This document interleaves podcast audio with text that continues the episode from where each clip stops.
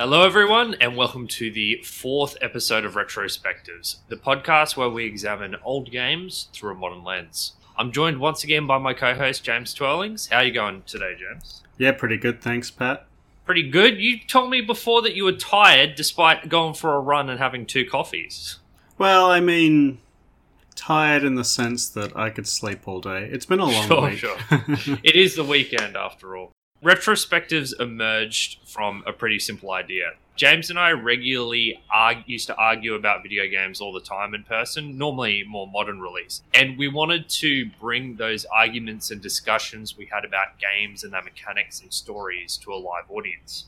The key thing about this podcast is when we examine these older games, we're doing it from today's perspective. We're not forgiving old games for having a bad UI. We're not trying to understand in detail the context in which these games were created. We want to know is this game worth your time playing today?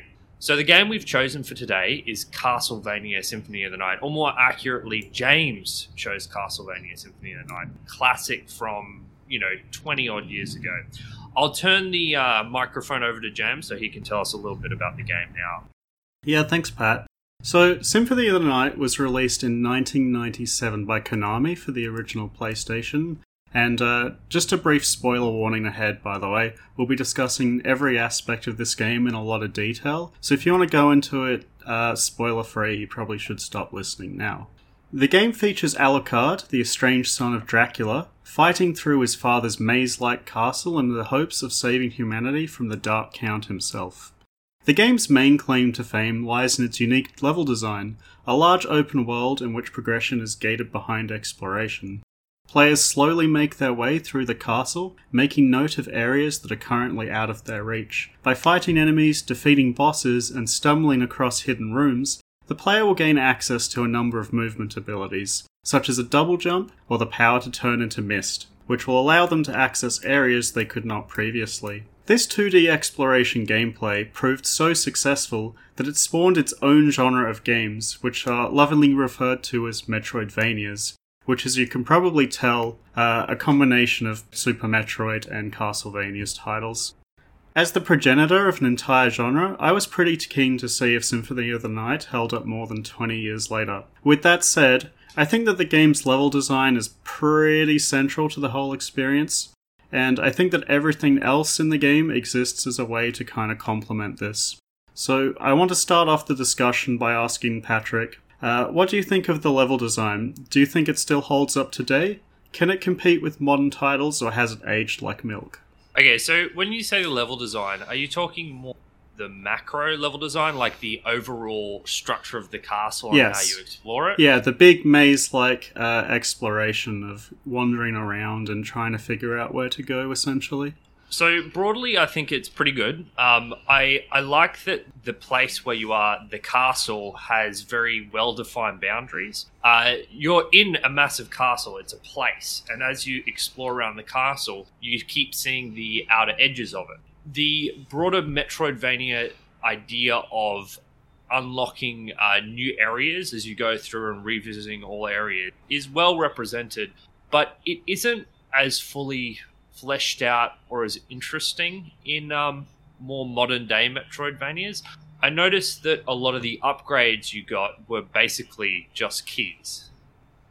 Yeah, essentially. Uh, actually, one of the things I really liked about the exploration in this game is that I think it really does a good job of rewarding the player, better than even most modern exploration games. In order to kind of contextualize this game for myself and where it stands in the modern day, I went back and played a bit of Hollow Knight, which is probably the most notable example of a recent Metroidvania that has done well for itself. And during my exploration in that game, none of the rewards I found quite matched up to what I was finding in Symphony of the Night. When you explore in Castlevania, you, you can find all sorts of things in hidden rooms off bosses' bodies, such as, you know, just the general armor and weapons, of which there's like five or six slots on your character, uh, consumable items like health ups or temporary boosts in strength, movement abilities such as double jumps, stuff like that, relics, which are kind of a passive bonus, which give you a new skill, like being able to transform, new pets to follow you around and fight, several different kinds of health up items, secondary weapons, uh, and then save points and fast travel points. Whereas when I was playing Hollow Knight, I found, I don't know, some new moves and some passive items, really.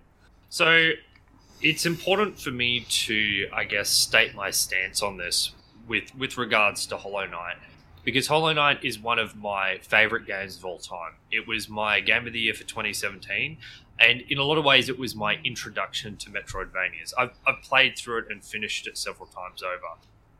I think Hollow Knight does pretty much everything better than Castlevania. When you talk about exploring to find cool, cool new things, I found a lot of the systems and things you were discovering in Castlevania to be kind of cumbersome or irrelevant or minor statistical upgrades most of the time. Whereas every single thing I found in Hollow Knight felt like a significant, interesting upgrade because it's less fiddly. My favorite thing about the exploration, I think, was when you when you got the double jump, for example, and you got to access a bunch of new areas which you couldn't access before. The actual things I was finding a lot of the time were, I'd say, about half of the things I found I was interested in doing. When it was just another random throwing item, I was less engaged.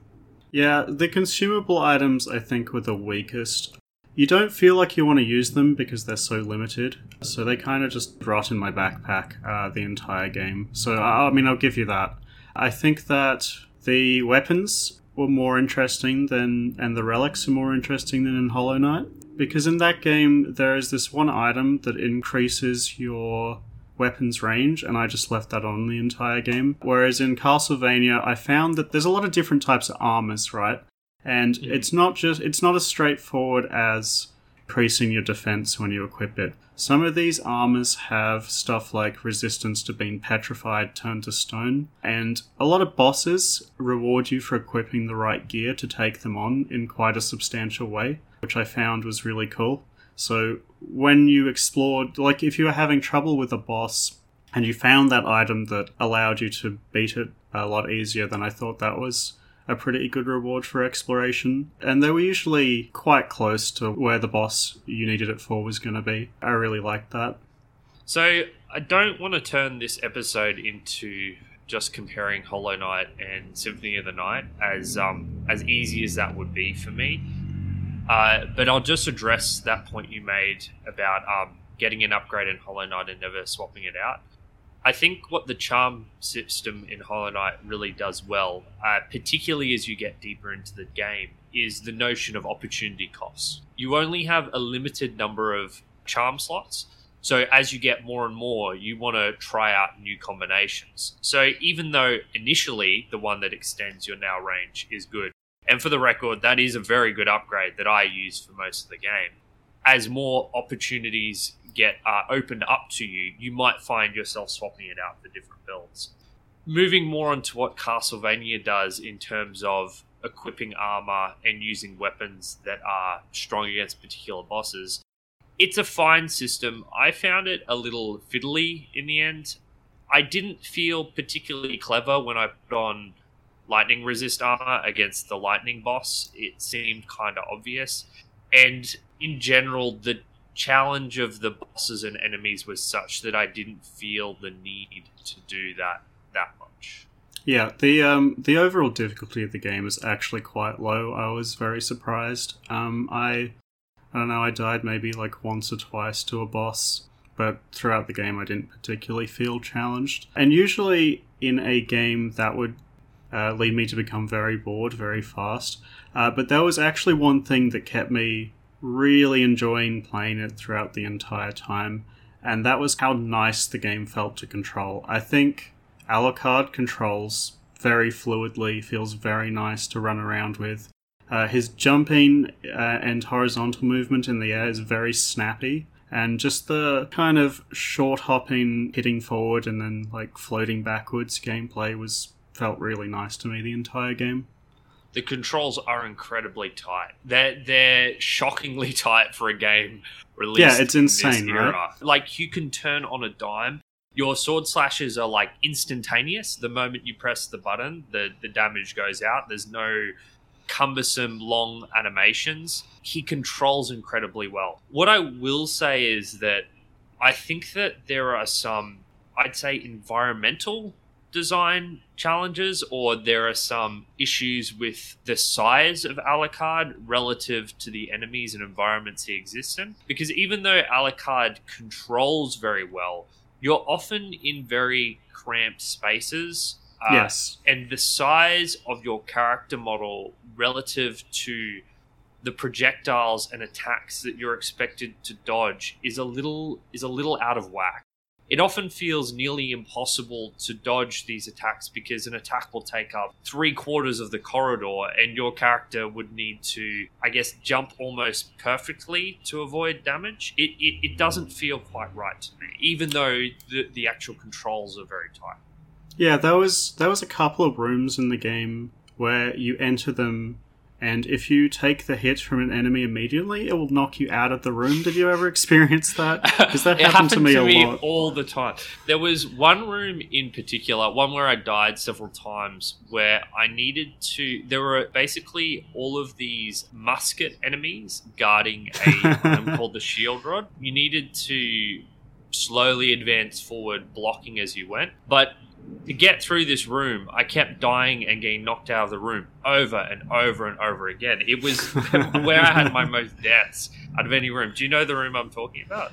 I think so. The It one was, it it, was hap- in the Colosseum on like the bottom floor. it happened to me in the Colosseum too, but it was the one where, where there were these these horse knights running back and Oh forth. yeah, Oh god, that was uh, that was an experience. Definitely uh, didn't yeah. The, the, well. the way to beat that was to kind of just run as deep into the room as you as could, you can, and, then, get knocked to the yeah. other side. Yeah. With respect to the controls, still, there's this button that lets you dash backwards, and once I discovered how fast it moved you, I moved throughout the entire game just turning around and spamming the backdash instead of running forward. I don't know I if you did that. moonwalking. Yeah, but I was definitely doing that for the majority of the game. Yeah, it's very satisfying to do as well. Like how you kind of blur slightly and kind of just drift along the ground. It's Yeah, pretty pretty funny. I really liked doing it. Um, it was it was pretty pretty silly, but I felt like I was being smart. So I don't know if that was intentional, but um, I do enjoy it. I, I doubt it was intentional. It was. Ma- I think it was designed as a back dodge. Returning once again to the um, the level design and the exploration. One of the things that really brought me moments of happiness in this game were the bits which were like Dark Souls. And I know that everyone was always talking about Dark Souls, but I feel there's almost like a black hole in development design between the release of this game and Dark Souls, which came out in 2011. Because what would happen when I was playing Castlevania is that I'd open a shortcut to a previous area, or I'd discover a lift that let me access an area. And I'm like, how is it that this game was released in 1998 or 1997, as you said, but I don't have any memory of anything like this until, you know, 12, 13 years later when Dark Souls came. yeah, I agree. Actually, the level design is quite big, and I think it does a good job of. A lot of the gameplay is kind of memorizing where you can't go, and then uh, connecting the dots once you get a new ability, and then going back there. So there's a lot of backtracking, but I never felt like it was uh, particularly tedious because there's a number of ways which the game circumvents you having to spend a long time moving around the castle. So there's teleporter rooms you can find. There's little shortcuts you can open up once you've beaten a level. And once you get later in the game, you get some really advanced movement abilities that allow you just to kind of cheese your way past enemies so it doesn't like waste your time almost. And I the, really um, like the that. world the world map becomes increasingly interjoined as you uh, as you Yes. explore. So uh, initially, you need to do a complete loop of the castle to get back to your starting point. But by the time you fully explored the castle, there's several paths to optimize your efficiency. Yeah. Uh, and I think that's really good level design. I think it holds up, absolutely holds up today for me. Yeah, Um, it does. It, it's it's just remarkable that uh, that that Dark Souls is the first point of reference that I can think of replicating this sort of level design. It, it really is. I think it's astonishing that when I saw this, I was like, "Oh, I, I saw this in Dark Souls," and it was so much later in history. So Yeah, had a little squeal of delight when uh, when I first found that lift, and it sent me uh, sent me ricocheting down the down level. to the bottom, and that lift Yeah. has a great little animation because Oh my god! It's like it's like it getting slammed into the ground. It's- Yeah, it just because in a 2D game you just kind of expect this elevator to move down linearly. No, it just it drops. It drops you just and it drops. speeds up and it speeds up and it speeds up and then eventually it slams to the ground and it kind of jiggles around and you really feel the weight of it. And I, I really like those little touches um, that you kind of find throughout the game. So, with the gameplay being so snappy, that was kind of my main motivation to continuing to play the game, you know, aside from the being on the podcast, right? Because a lot of the enemies and a lot of the bosses really didn't present the player with any interesting mechanics to interact with. And I think for me, this is probably the biggest disappointment of the game. Most of the enemies walk forward and you hit them, and then uh, there's a, there's a couple of exceptions actually. Uh, there's one enemy with a ball and chain uh, that you can hit a few times, and then like you have to dash back to avoid its big shot put throw. And then Yeah, there's there's this enemy that I remember having a really cool animation. It's a big knight that lunges forward and does several really fast short sword jabs in front of it. Um, but the way it's animated is just the sword kind of like flashing up and down in a cycle. I thought it looked really cool. But yeah, aside from those, generally the bosses were quite easy. The attacks were easy to avoid.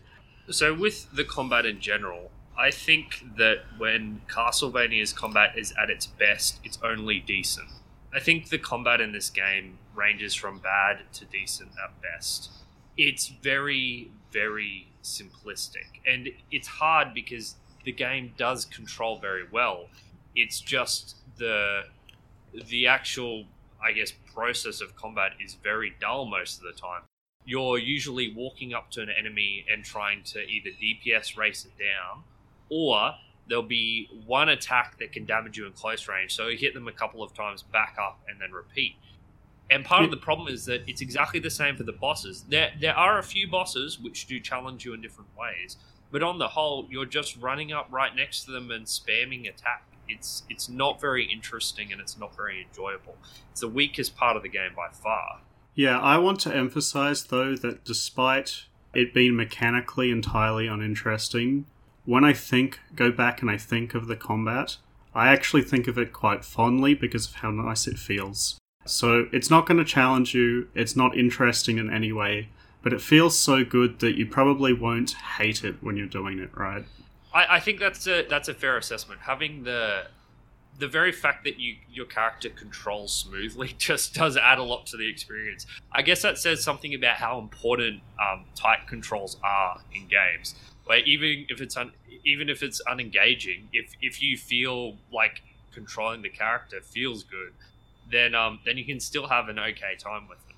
I I will add that I think that a lot of the problems with the combat can actually be pointed at the leveling system in the game. So a- as you play Castlevania, you level up, you gain experience, and you get stronger. It's not anything elaborate. You're not assigning statistic points or anything, but your character gets stronger. They start doing more damage, and they start taking less damage. Their magic attacks do more damage, etc., etc. What this meant is that the difficulty curve of this game was literally all over the place. So you would get to some fights and you'd be over leveled, and enemies would be doing one damage when they attacked you. Yeah. One damage per hit. You'd basically be invulnerable, and you'd spam it, go walk up to them, hit attack a bunch of times, and they die, and you'd have taken seven damage. Well, I- other fights you got into, and these were fewer and further between, where an attack would do some absurd amount of damage to you, like it would do half of your health, and you'd be like, "What's even going on anymore?" I actually never found that second example. I definitely ran into the first all the time, though. I will say, I think the leveling. I think there should- should be some kind of boss scaling in the game. uh, that makes them more consistently and fun. What I think the leveling does a good job of is speeding up the process of getting through all the, the generic enemies when you're traveling through the level. When you come back to the start of the game the second time, you just speed through it because you can one hit every enemy that previously took three hits. And I think that's really good for uh, not making the backtracking tedious. I think it's absolutely necessary. Yeah, I think it was too dramatic though. I don't have a problem with your character getting uh, stronger as the game goes on. That's fine, but it gets to the point where enemies are literally zero threat. In a game like Dark Souls, once again, or even Hollow Knight, enemies can still do damage to you. They're still a mind. Those early game enemies aren't really a threat in the same way, but you can still get caught and ambushed. In Symphony of the Night, you're invulnerable. Like you, yeah, just, particularly with Dark Souls, it's not just your stats. You've gotten better at the game um, by the time you come back to those early areas, and you realize that their mechanics really aren't so difficult anymore, so you can breeze past them. Even if your character's still level 1 when you come back, you could do a better job. Whereas in, yeah, as in Castlevania, it's all stat based. Like, I feel like I was as good at the game near the end as I was at the beginning. Yeah, so on the whole, you know, combat's whatever.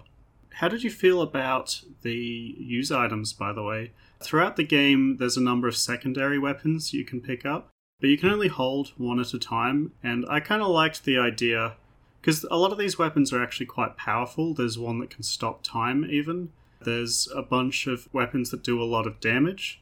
And I've often found that I struggled with the choice of whether to keep or discard a weapon, and I thought that added a lot because you use them quite often through the game, and it, to me it did a little it helped a little of keeping the gameplay from feeling monotonous by giving you basically an input that changed constantly throughout the game um, I thought they were excellent. Uh, I, I really like them. They're mostly ranged attacks. Yeah. Uh, and most of them feel like they've got a spot. There are some which are kind of dinky, like there's the one that shoots a bouncing projectile, and there's the one where you, I think it's like holy ash that you scatter on the ground. Yeah. But the other four to five are all interesting and good in different spots. Like, uh, there's a holy water that creates like a pillar of flame on one spot. There's throwing daggers, which throw out fast, uh, moving projectiles directly in front of you. There's one that does like an AOE attack in um in a space around you, and yeah, all all of these different attacks felt stronger or weaker against different enemies in, in different situations. So I thought on the whole, those sub weapons were really well done. I liked how you kind of used different ones as you explored the castle. I, th- I yeah. thought it was a good addition. There was a couple of times where I actually backtracked to find a specific weapon because they all drop from the same uh, you, you can hit these candles in the rooms, and sometimes they drop weapons. Most of the time, it's just like a couple of coins or so. Um, but there was one or two points where I went back specifically to get time stop to help with an enemy. And it's interesting that we have. I don't think we've seen a similar system in many games since then, but I think it's a really good idea for adding variety to the gameplay and um, interesting decisions for the player. Yeah, it's like a secondary weapon system. I guess the closest you have to it is like a bow and arrow that you have access to in some games, but really there's not the variety there. Like a bow and arrow with different arrow types isn't as interesting as having the variety of options that's presented to you.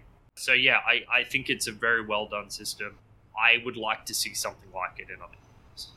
Yeah, absolutely. And speaking of well done systems, but more specifically not well done systems. I mentioned coins before, and throughout the game you're able to find quite a lot of money. You can amass, you know, a pretty substantial fortune by hitting everything and grabbing all the money. But there's only one shop in the game, and it has well, I think it has pretty limited wares to buy. Did you find anything else? Because I, I was rich at the end of the game and I just had nothing to spend it on.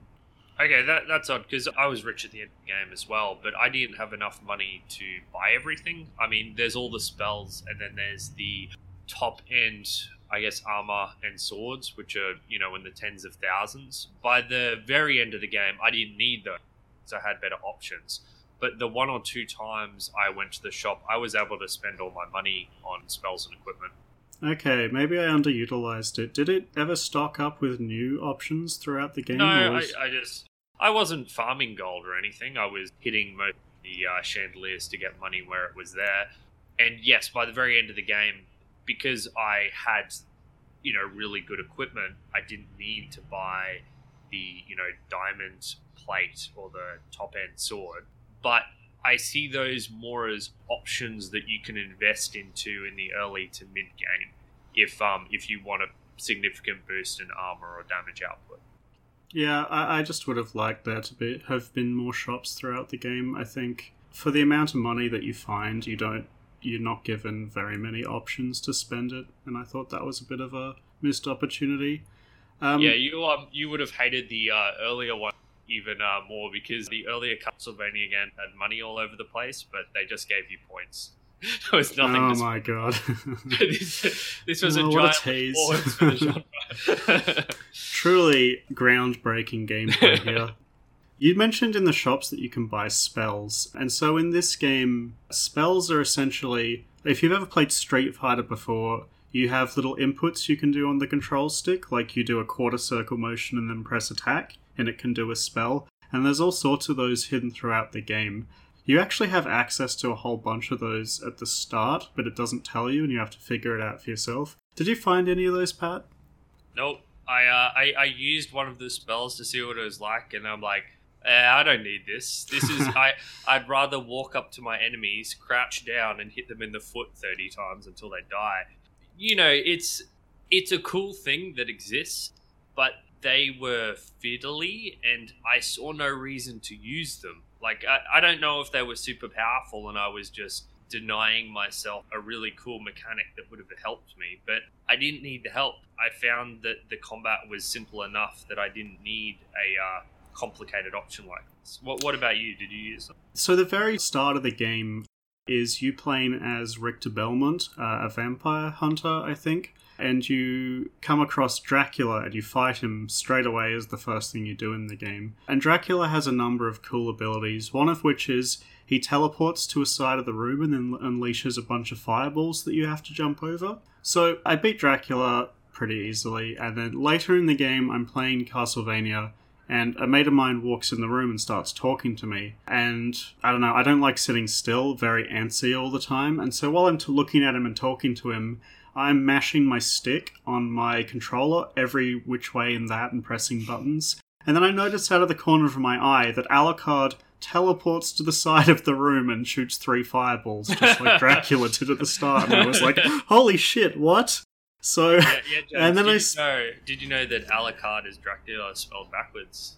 Yes, I, I definitely uh figured that out. I actually um I actually thought Alucard was Dracula because of that for the first like ten minutes until they revealed been, that uh, he's his been watching son. too much JoJo. Yeah, basically. But yeah, I, I then spent like a good fifteen minutes like sitting there trying to figure out what that input was uh, until I realized that after the first time you discover it, it gets noted down in your spellbook.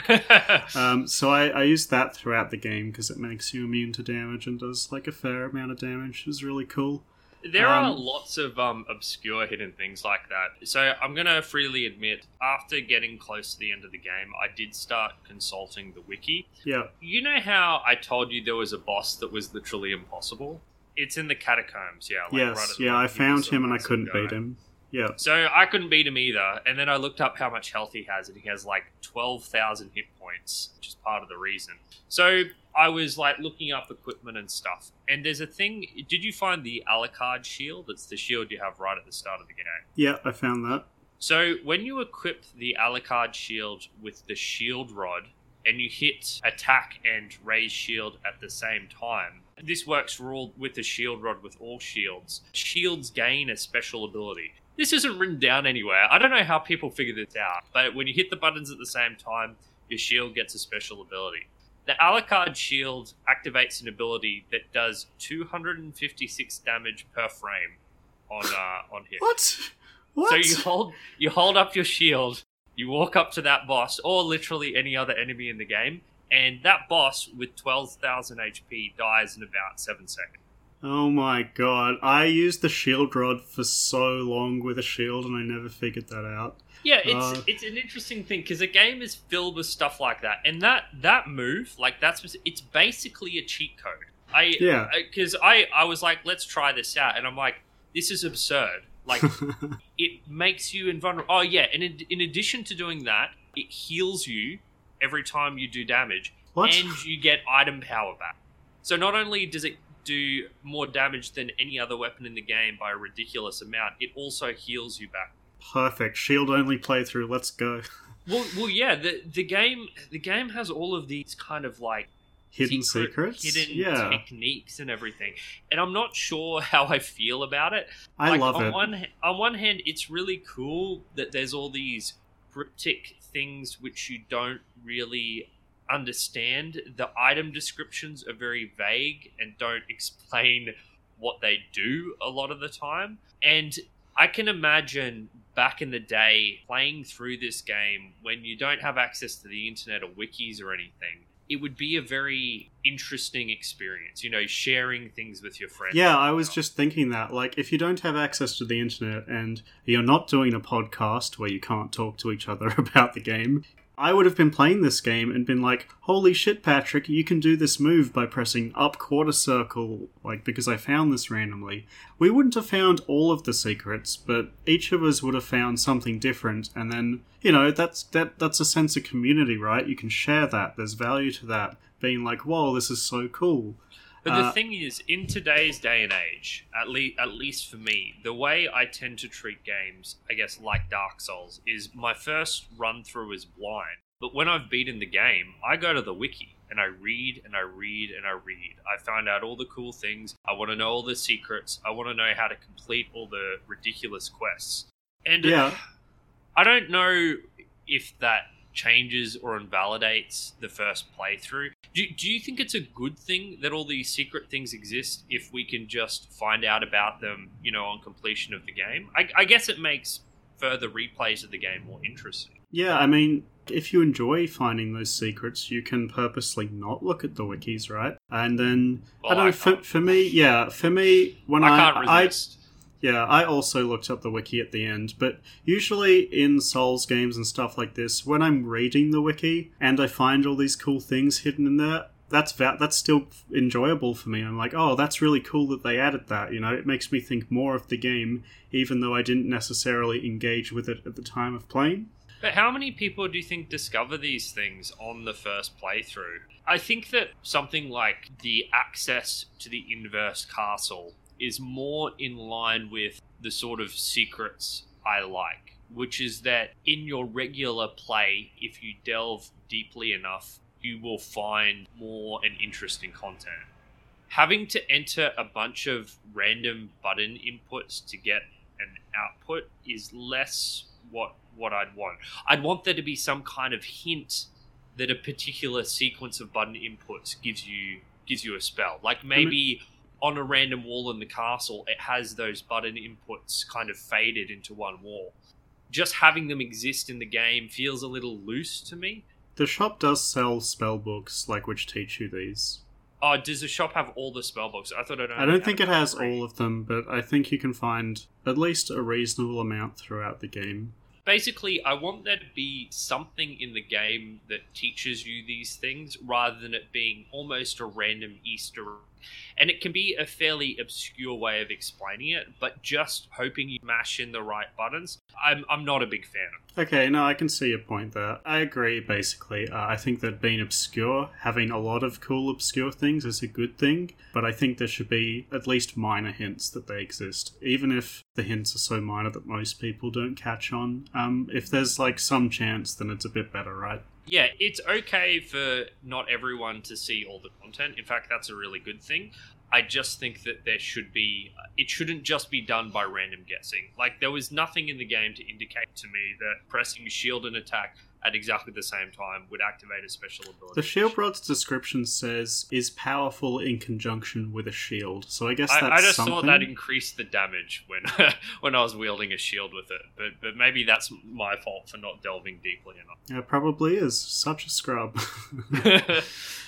You mentioned the inverted castle, and I, I would like to in, lead into that now. But let's start. I think we should start talking about the story before we get there. So, the start of the story is Richter beats Dracula, and this castle that appears once every so often disappears into mist. And then at the beginning of the current story, it comes back, and the main character, Alucard, decides upon himself to go stop the darkness from being unleashed upon the world. And it's very, it's an old game, right? It's 20 years old, so the story really isn't a big focus. There's like, there's probably less than 20 conversations in the entire game. And for the most part, it's pretty cheesy. It's pretty basic. You're I, wandering I around. can't figure out if it's terrible or if they were just hamming it up unbelievable because it's really terrible. The way the way they speak is like uh, that they're using all of their verbs and nouns out of order to make them sound more old timey. I, I read yeah. somewhere that the PSP version of the game they redo the audio because the voice acting is horrendous. Yeah, but It's I, it's almost it's almost intentionally horrendous. That that's what I'm saying. Like it's it's cheesy, but there's there's some value and joy to be gained from how cheese how cheesy it is. Yeah. And yes, I agree, it is terrible. But if they're doing it intentionally, I can kind of get into it a bit more. It's funny because somewhere buried in that really simple story, there are a couple of interesting themes that they minorly touch on. For what example, interesting themes? Uh, What I'm not- I'm not- interesting themes. I'm not saying it's crazily interesting. I'm just saying if they had wanted to, maybe they could have pushed it All right, further. all right. So, tell, tell me these interesting themes. So essentially, Alucard is a half vampire, half human, and throughout the game, there's a couple of scenes where he's interacting with the forces of darkness that are trying to sway him over to their side. And I guess his internal conflict is essentially his fight against his bloodline versus what he believes to be right. And I think that's something that in other media is handled much better. You can make an interesting story out of that. But Castlevania just isn't interested in going deep. It just has this kind of loose motivations for the main character and doesn't do Yeah. anything with them. Dracula's goal is literally to conquer the world. So, you know. Yeah, and then after you there's, after there's you- not much you can do with it. Yeah, after you defeat Dracula, your father and the main character is like, "You were wrong all along, father." He's like, "Yeah, you're right. I'm sorry," and then fades I off like- into the I, dark. I, I like how he quotes a random Bible verse at you, and Alucard's like, "What are you talking about? I don't know my Bible." it's like, oh my god. Uh, and then I don't know. There's some good quotes from Dracula at the start, like on the nature of man and whatnot. But you know, there's like little things that they could have expanded on, but they didn't. I really like Dracula and Alucard's visual designs. I don't know if you gave that much thought, but Well, do you want to do you want to talk about the aesthetic in general? yeah, yeah, because it's really good. This Uh, game is gorgeous. It's amazing. It still looks nice. Yeah, It doesn't just look nice. I feel this is a game that other games want today. When indie games want to make beautiful pixel graphics, this is the standout case. The game is amazing. Yeah, and it's not just the implementation, like the aesthetic that they're drawing on is really cool. When the characters are talking to each other, they kind of had this hand drawn art. And Alucard the vampire has this really like regal looking character model that is really cool and I, you you don't see stuff like that in games this He- often. The thing is, he's not just noble and regal; he's also cat-like. See, it's it's this weird blend of of looking regal, but also being filled with agility and poise. yes. Uh, and you can see that not just in the way he stands. Like when he gets to the edge of a platform, he's standing on the tips of his toes almost in perfect balance, but also in how he moves. Alucard doesn't walk, he flows. You can see him blurring as he moves along, and it all just fits the aesthetic of this character so perfect. Yeah, the whole game does a really good job of tying in because the castle's very luxurious, tying in the regality with the kind of supernatural themes that are going on with it. And I think it does a really, really good job of that. Even the music of the game uh, expresses that really well. But Uh, before we go into the music, just, just a couple more notes on the levels and the places you go. Because, yes, there are a lot, like when you go to the library or the cathedral, it's beautiful. But you also have areas like there's a torture dungeon in the Colosseum where there's all these bloody implements everywhere. You descend into the catacombs and it gradually gets darker and more open. There are a lot of believable spaces that are so beautifully drawn. Yes, it does a good job of varying up the environments without you know, you'll play a game and it'll take you to the ice world and the lava world, and at the end you'll be thinking, how the hell do any of this like fit together? But in Dracula's castle, everything does fit together and it makes sense to be there, and it's drawn in such a distinctive way that you know, it's it's a, it's an absolute joy to be exploring the castle and finding this new scenery. I really liked it. For a massive castle, it makes a surprising logical amount. I liked how each level was, you know, thematically consistent and made sense for it to be in a castle somewhat. So, going back to the music, I guess now. So, we, I mentioned that the game tries to have this good balance of regality and supernatural themes. The music does a brilliant job of blending this together.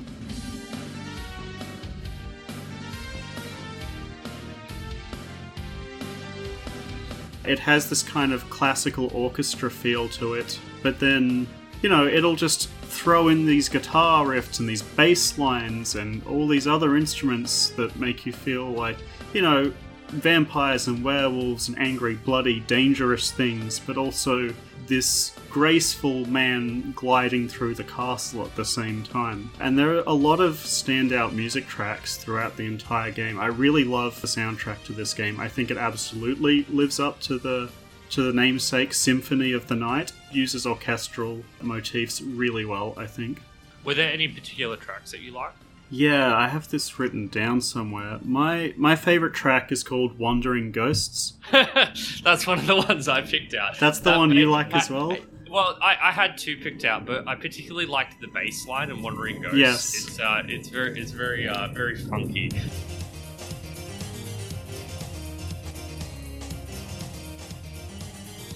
But yeah, I agree. One of the things that's really cool about the music is that uh, there's a lot of variety.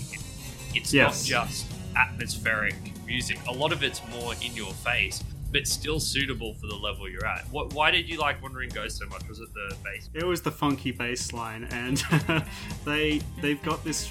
Well, the the track starts off with these this haunting, ghostly sounds and screeching, and then it goes into this like really funky, lively beat. I like pretty much every song in the game. Uh, I think.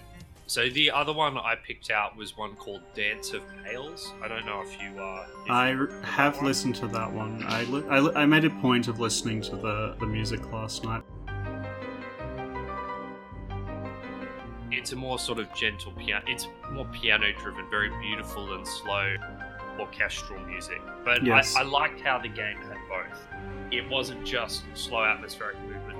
I will say that I was very disappointed in the um, Inverse Castles music. So Yes. just to introduce the Inverse Castle here, there's a true ending of the game which is about 25 to 30% larger than the base game where you get two rings, you get a secret item, and you unlock the inverse castle, which is, as the name suggests, the castle inversed. When you ascend from the top of the castle and you end up in the bottom of the inverse castle, and it's literally just flipped on its head. So the roof is now the floor, and instead of, and you need to make your way through the castle in reverse.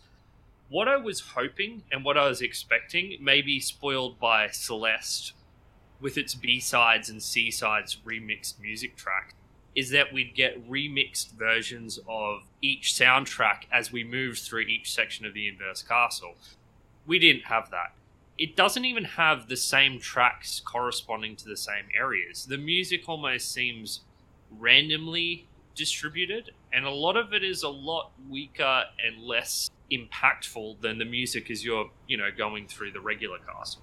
Yeah, I absolutely agree. They didn't take any of the good track, like the best tracks, into the inverted castle either. There was a lot of repetition, and I mean, in general, I was disappointed with the inverted castle, but the music was absolutely uh, a key point to that. So, going back to explaining the castle a bit, so the normal ending you get involves you killing the protagonist you play as at the start of the game, who has taken over the castle and is now pretending to be well not pretending but proclaiming himself to be the lord of the castle so you beat richter and then if you do if you beat richter the game ends and that's what i did to begin with and Me was too. like I was like, "What? It's over?" It just it didn't feel anywhere near done. I, uh, it left me feeling like, "What's going on?" So I googled it, and then I found out there was another ending which you get by, you know, as Patrick said, getting these two items, and this unlocks these holy glasses, which I, I have no idea what holy glasses would look like, but you get them. Glasses with a hole in them.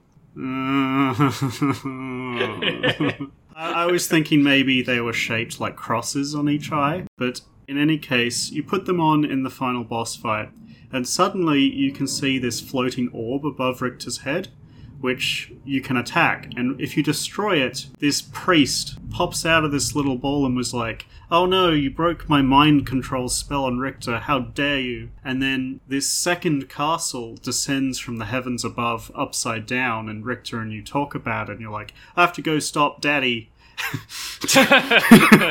Gotta go stop Daddy in that castle. Uh, and so you ascend to the throne room of the inverted castle and work your way backwards through it. The problem for me with the inverted castle was that a lot of the exploration was just nowhere near as enjoyable because you knew where every room was. They don't change the layout at all, it's just flipped, so you know where all the secrets are. And when you're playing through the castle originally, much of your progress is gated by which movement abilities you've come across, but once you're in the inverted castle, you already have them all, so getting around is really easy. Uh, and there's just no challenge. You don't have to memorize where you have been, where you can't go, uh, what you need to progress. All of that is gone, and half of the rewards just aren't there. Like, all of the cool rewards from the first half of the game disappear, and you're left with, you know, a couple of weapons, but mostly just health ups. Uh, and I found it really boring by comparison. The main reason that I found it dull, however, is that in the original castle, I found an ability that let you turn into mist, and then an ability that let you stay in mist form for as long as you had mana, which makes you invulnerable to attacks. So I just didn't fight any of the enemies in the inverted castle because I just invincibility floated throughout the entire time. What um what the inverted castle reminds me the most of is I don't know if you ever played uh, Pokemon Gold or Silver, Yes. but uh, in Pokemon Gold and Silver, one of the really cool features of the game, or so I thought at the time, was that you got after finishing the game, you got to go back to the original Pokemon Red and Blue games and play through them all. And I'm like, this is amazing. They've just doubled the length of the game. That's not how it works. Just putting a map there and randomly populating it with enemies, and a lot of the time, what they did literally did was dump about 50 identical enemies just in a room right next to one another.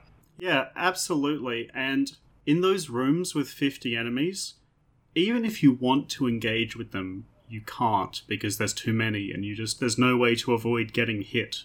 Uh, it depends on the room. Like the rooms with the flyers, it's it's hard. The rooms with the, I guess, the octopuses or the skeletons. But uh, I agree. It's just it's just terrible, terrible design. There was no real care put into the design of these areas.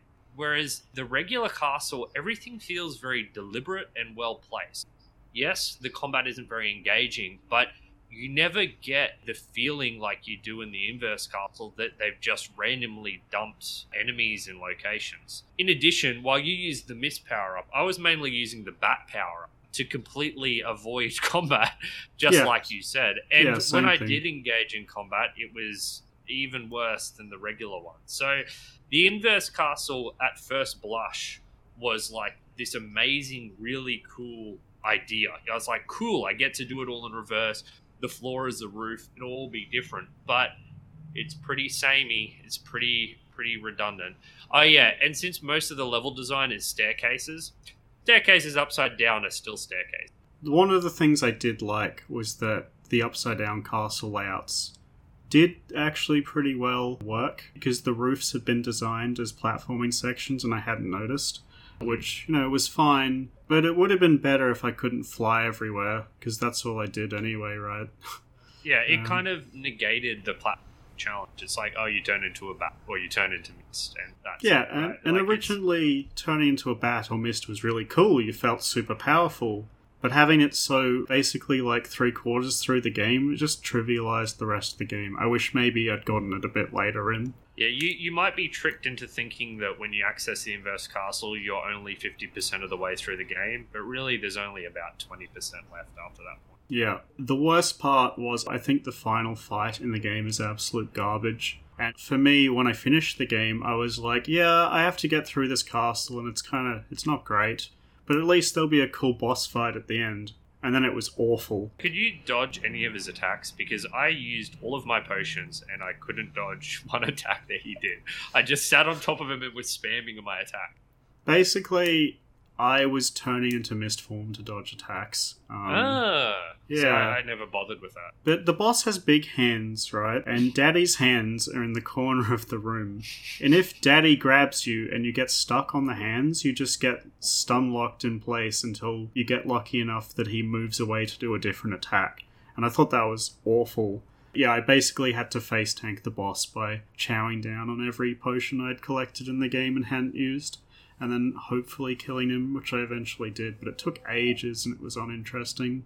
The best boss fight in the game for me was probably Death, because apparently in this game's universe, Death, the Grim Reaper, is an underling of Count Dracula for some reason, which I found to be very absurd but kind of funny.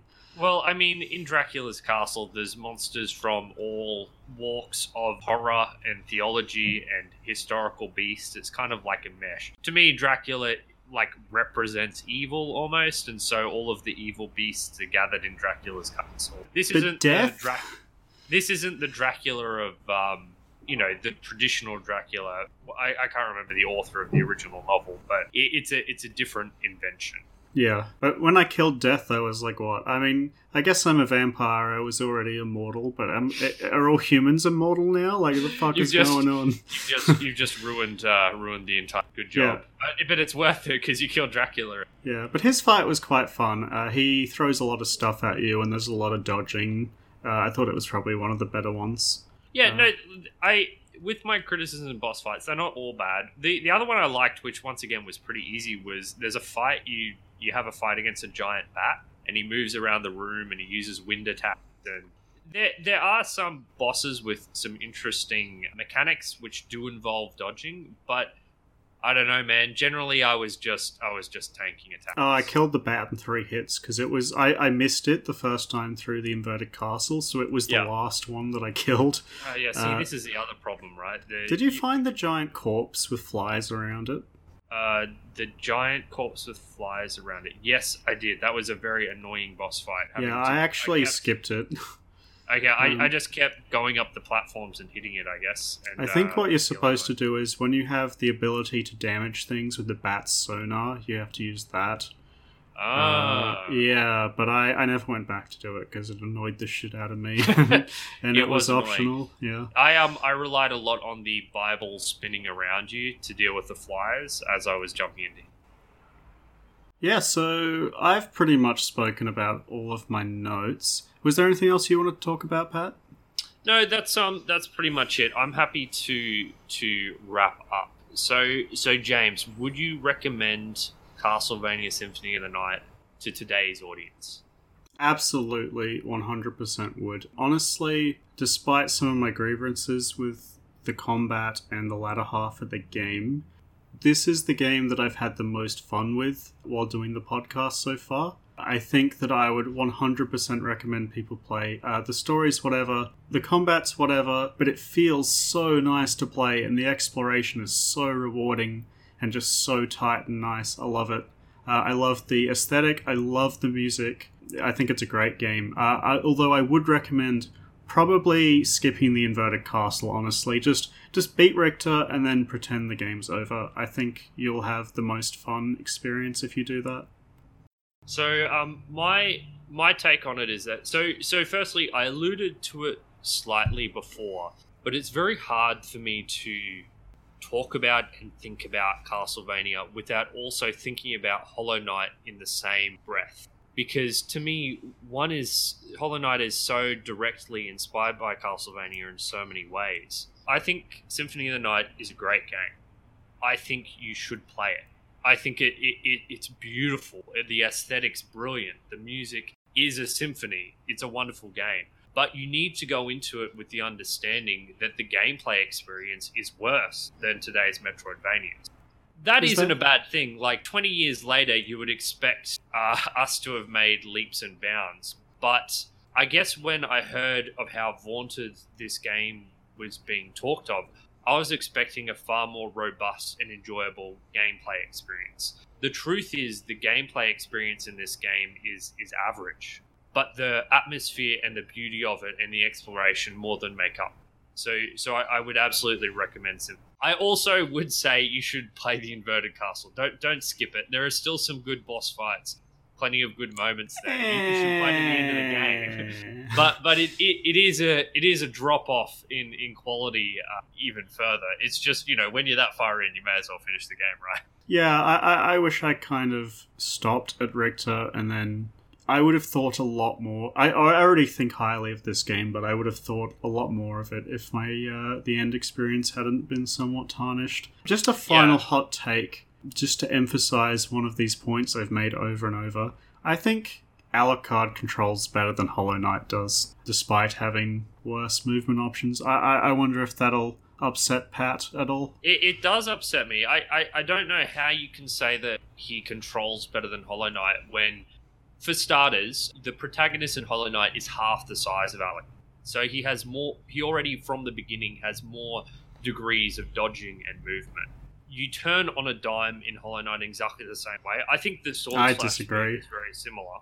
I disagree. I think Alucard is much more responsive, but I, I've been What- having input what- delays what I would issues. what I would suggest is looking up some of the boss fights at the very end of Hollow Knight, particularly the Radiant boss. oh, the fight. gameplay's way better. the- I'm not. I'm not arguing No, no, about that. but, but what I'm saying is that the final levels, I guess, the final mastery of Hollow Knight requires insanely precise movement to dodge the bullet hell aspects of the later levels of the game. So to me, it doesn't make sense to say the controls in Hollow Knight aren't perfect because there is no way you could perfectly dodge these ridiculous attacks if the controls weren't perfect. I'm happy to say that Symphony of the Night controls equally well to Hollow Knight. I think that equally is responsive, but there is no way that it's more like it, it controls better than Hollow Knight. Hollow Knight's controls are incredibly precise. I just wanted to bait you a little there. Let's be Well- honest. Well, mate, it definitely worked. um, Can't, so, you can't mess with my boy Hollow Knight. so uh, I guess I guess that's the end there, though. Um, we both really enjoyed this game, and we hope that if you like to give it a try, you would enjoy it too. So next fortnight, we'll be playing Patrick's choice of game, and he's chosen what exactly, Patrick? Um, I have chosen Red Alert 2. It's the opposite of a thinking man's art. It's no, it's no StarCraft. But when I was growing up, I didn't play StarCraft. My dad didn't buy StarCraft. It was to uh, he bought Red Alert, which is about tanks and nuclear warfare. So And uh, communism. I wanted to, uh, and communism.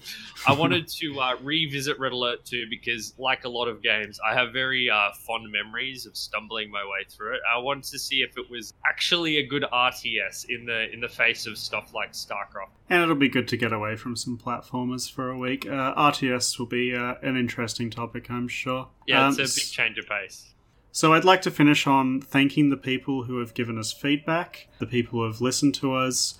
And if you'd like to give more feedback, we'd love that. And you can find all of our details on our website at rspodcast.net. Yeah, this was our um our first post launch episode, so we have gathered a lot of feedback. So hopefully we've addressed it to some degree, and we're eager to hear more. So let us know what you think. Yep, and from both of us, thanks for listening, and we'll see you in two weeks. Adios.